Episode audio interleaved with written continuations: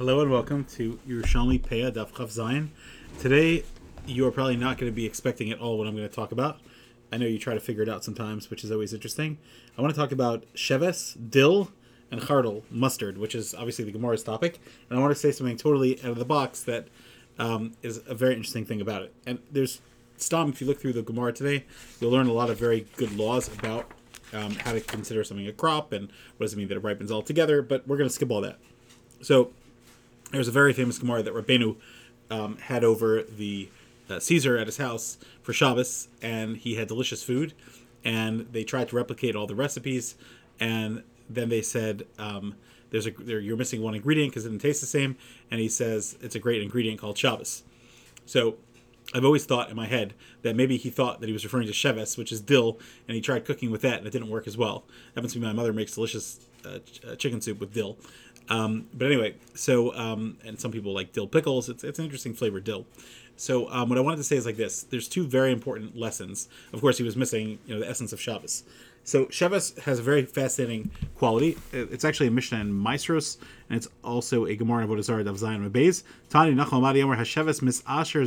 When it comes to dill, if you take off uh, Zera as a seed, Yerek as a plant, and Zirin as the um, as the sprouts. So it has a unique feature. And I'm not going to lie to you, the, the Mishnah in Maasros does say two other things that also have that feature, but there's something unique about it that it has a, a in any form that it comes. And I believe that that might have something to do with the fact that it's called Shabbos, Shevis. It's a resting item. It's totally relaxed.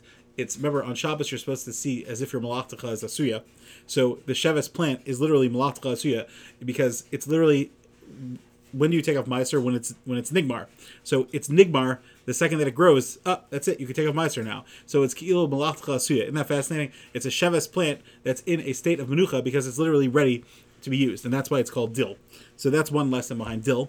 The second thing I want to talk about is chardal. The Medrash says that when a person dies, so he says to Hashem, "What do you want from me? I couldn't do mitzvahs. I couldn't learn Torah. I, I have a big Yitzhara." So he says, "Really? Did you eat mustard?" So he says, "Oh yeah, I loved it. It was delicious."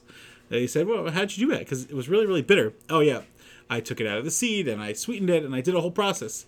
So Hashem says, "Okay, why didn't you do it with Yitzhara?" Meaning the the mustard is a very famous thing that, of course, nowadays we just buy processed, processed and we rely on Heinz or whatever other brand you like, Liebes, whatever. Um, we just buy it. We don't think about it. But the whole process of if you wanted to eat food in general back then, there basically wasn't a store. You would do it yourself. And mustard, one of the lessons behind it is that it takes a tremendous amount of effort to sweeten it so that it can be edible. And so too with our lives, we have a responsibility to sweeten ourselves and to sweeten our and to break down our Yitzhahara. Agav, it says that Avram Avinu fed his the Malachim Lashona Shal Chardal. So what's the remez? The remez is that the Rebbeinu Shalom said to um, to Moshe, "Echos bekisei kvodi," and answer the Malachim when they, he wanted to take the Torah. So we, he said to them, "Klum Yitzhahara ish, do you guys have a Yitzhahara?" So and that was the, with that he was menatzeach the Malachim Shabbos Peichesim um, in the Bavli. So the um, the, the there's a medrash that says that he also told them, "Oh, you ate basar at at Avraham's house." So the whole kasha, the famous Steipler, about what does that mean that he ate it? It wasn't basar and chalav; it was separate. That no, they, they burned it, so therefore it was whatever pshatim you're going to say. So there's a remez that at Avraham's house you lost the battle because he fed them l'shona shalchardal. That he showed them what's my whole life purpose as a human being.